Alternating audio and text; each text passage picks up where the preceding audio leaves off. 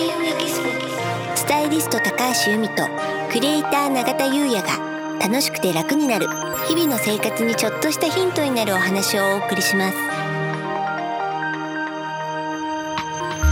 こんにちはクリエイター永田優也です。こんにちはスタイリストの高橋由美です。楽しくて楽になる。はい。本日のテーマははい。楽しくて楽になるポッドキャスト。100回。ありがとうございます。100回です100回になりましたね。100回になりましたね。この間ね、うん。1周年やってはい。そこから約2ヶ月でえはい100回になりました。はい。2月のね16日で1周年でしたよね。来ました。ねえ。やっぱりなんとなく100回ってねこう感慨深いですよね、うん、そうですようね、ん。ゆみさんこの100回振り返ってどうです？うん、まあねあのこの間1年を振り返った時のはい。あの配信をちょっとまあ改めて聞いてみて、うん。その時にねだいぶいろんなことを振り返ってはい。いたんですけれども、あのまあ100回そして次回から101回うん。皆さんにこう伝えていくことっていうのを考えた時に、はい。なんかねもちろんいろんなお話はあるんですよ。うん。あの風水って衣食住すべてにまつわってますしね、お話ししていける内容はいろいろあるんですけれど、でもやっぱりね一番伝えたいことっていうのは効果を出すためには基本が大事って話かななんてね思ったんですよね。効果を出すためには基本が大事。はい。今繰り返しただけですよね。あこれもね変な話ですけど、このポッドキャストの、ははい。い 基本パターンなあので。なるほど、はい。じゃあそれってもうクイズにするのもねちょっと簡単すぎると思いますけど永田さん何だと思いますか？浄化です。そうなんですよ。もうねちょっとずっと聞いてくださってる方とかオンラインサロンのメンバーの皆さんはねもうちょっと聞き飽きたよって言うかもしれないんですけどやっぱり一番大事なのは浄化、そうですようね、ん。なので今うん。日100回ですけれども、はい。えー初回がまあうん自己紹介みたいなのをして、うん。まあ、ある意味コンテンツとしてははい。2回目からスタートしたのそうですよね。だったじゃないですか、うん。その2回目がね まず浄化の話からいきましたからね。う。んうん、やっぱり浄化が大事っていうお話でね、そうなんですよ。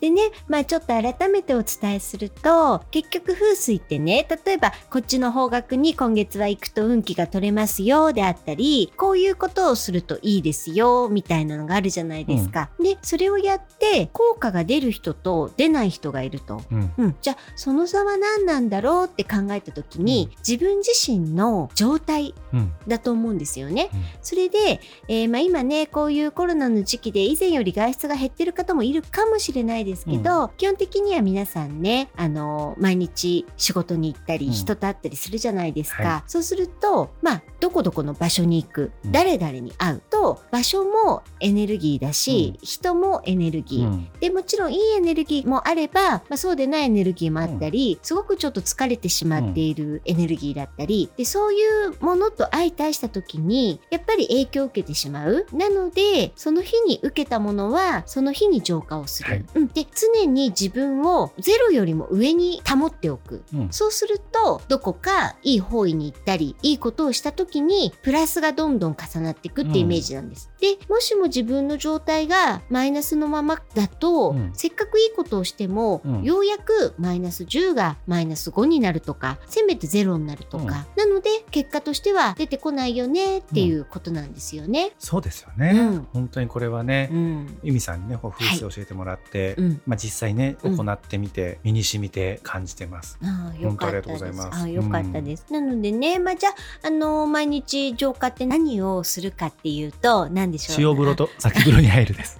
そうです。湯船にですね、粗塩を一つかみ。で、えっと、それがデイリーですね。はい。はい、日々。で、今日はちょっと疲れちゃったなとか、ちょっと嫌なことあったなっていう時は、さらにそこに日本酒をプラスすると。酒はスペシャル。はい。それで首の下のこのグリグリの骨のさらに下の部分が大椎という場所で、そこが気が入ってくる場所なので、そこまで使ってそこを正常化するっていうのが簡単な浄化法ですね。うん。これあっての風水なんですよね。まずはこれをして。まずはこれ。うんはい。なので、まあ、これ以外にも浄化法っていろいろあるんですけれど、まずはね、やっぱりこれをやった上でのいろんなことをお伝えしていきたいなっていうのがね100回で改めて、うん。うん、っていうのが、まあ、せっかく興味を持って聞いてくださるなら、やっぱり効果を感じてほしいなっていうのがね、まあ、ちょっとおせっかいながら思うところなんですよ。なので効果が出る出やすい方法をやっぱりちゃんとお伝えしていきたいなってとこですかね。ありがとうございます。うん、でもねこれ変な話なんですけども、ユミさんとね、うん、お会いして、まあ、こういう話をはい、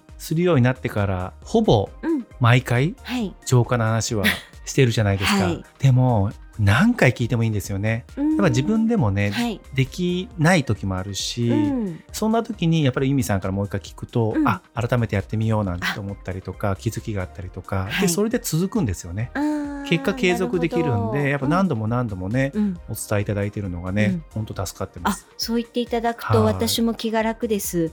その話ばっかじゃんって思われてんじゃないかななんてちょっとねいや思ったりもでもね、はいやっぱこれ学びも全てそうかもしれないんですけどもね、うん継続が大事かななんて思いますね。うんうんううんん、だから本当ありがとうございます。そう言っていただいて、こちらこそありがとうございます。じゃあ永田さんはこの100回を迎えて改めて今思ってることってどんなことですかね？そうですね、うん。まあ、イベント開運エキスポを始めてからもそうかもしれないんですけども、うん。最初のね開運エキスポって2ヶ月に1回とかはい。から始めたじゃないですか、うん。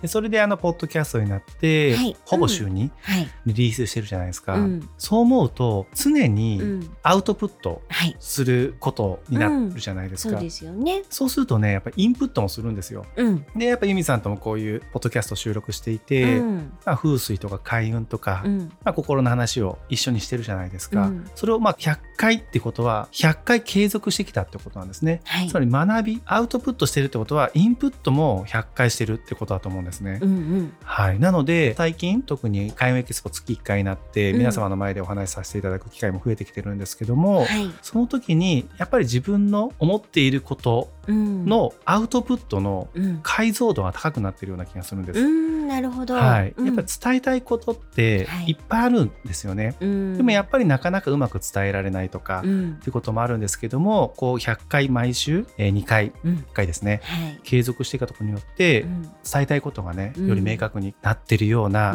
気がします。それは本当にね、うん。ありがたくて。はい。なのでね、今後もね、はい。あの伝えていく上で、うん。まあアウトプットするんですけども、うん。その分インプットもねどんどんして、自分の中であの磨き直してね、はい。はい伝えていきたいなというふうに100回でね改めて思いました。ううん。ん。ね、その月に一度やってる開運エキスポの中でこのところもう定番コーナーとしてね、うん。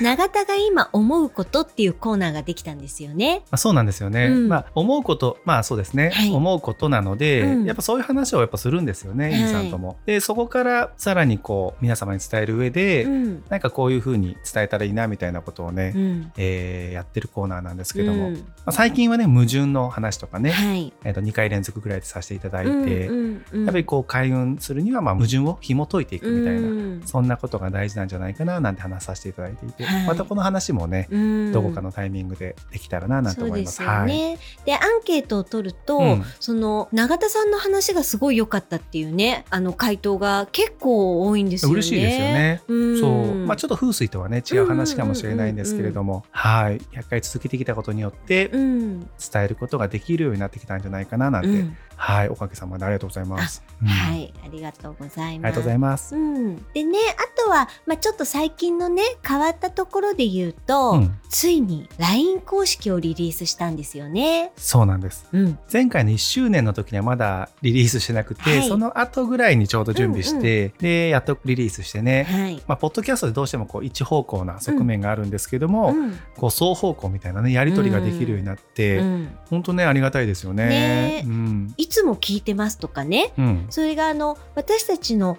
こう知り合いではない方からのあのメッセージが来たりとか。ねお会いしたことない方とかね。はいうんなので、まあ、もちろん私たちのまず知り合いの方から始まって、こう伝わって伝わって伝わって派生でね、うんあの言ってるんですけれど、うんなんかね感慨深いですよね。ね、これもね100回ね継続してきたからかもしれないですうね。んねこのポッドキャストの概要欄からも登録できるようになってるんですよね。はい、あありがとうございります。がとうございます。はい。それでまあうんこのポッドキャスト100回ということで、ここまでを一応シーズン1うんということにしうて、んなんかポッドキャストってねアップロードするときに、シーズン1とかシーズン2とか選べるんですね。なんかドラマみたいですそね。うそうそうそうそう なんかのね。はい。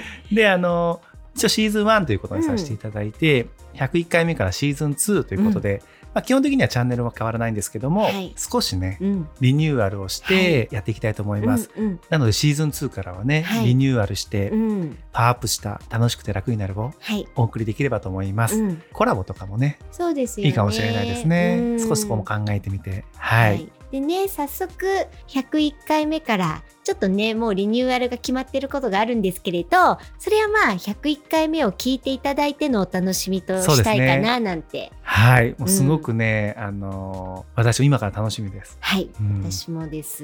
ねねなのでね、まあ、あのミッションビジョンってあの皆さんお仕事やっていく上であると思うんですけれど、私たちのミッションビジョンはまずミッションはすでに頑張ってる皆様が楽しくて楽になる世界を作るっていうのがミッション、でビジョンがですね中田さんお願いします。時代を読みうん常に変化し必要とされる企業であり続けるうんっていうのをビジョンに掲げてね、はい、えー活動してまいりますので、うんえー今後ともよろしくお願いいたします。うん、何かね新しいことアンテナを張ってこれからもやっていけたらと思います。ありがとうございます。はいそれでは本日は以上となります。はい開運エキスポスタイリスト高橋由美とレター永田優也がお送りしました。